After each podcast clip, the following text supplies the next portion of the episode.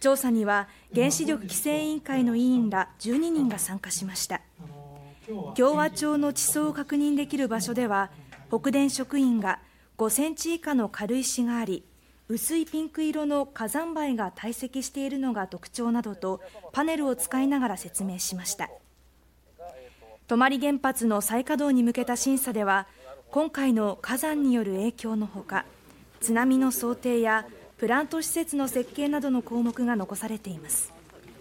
現地調査は明日も行われます。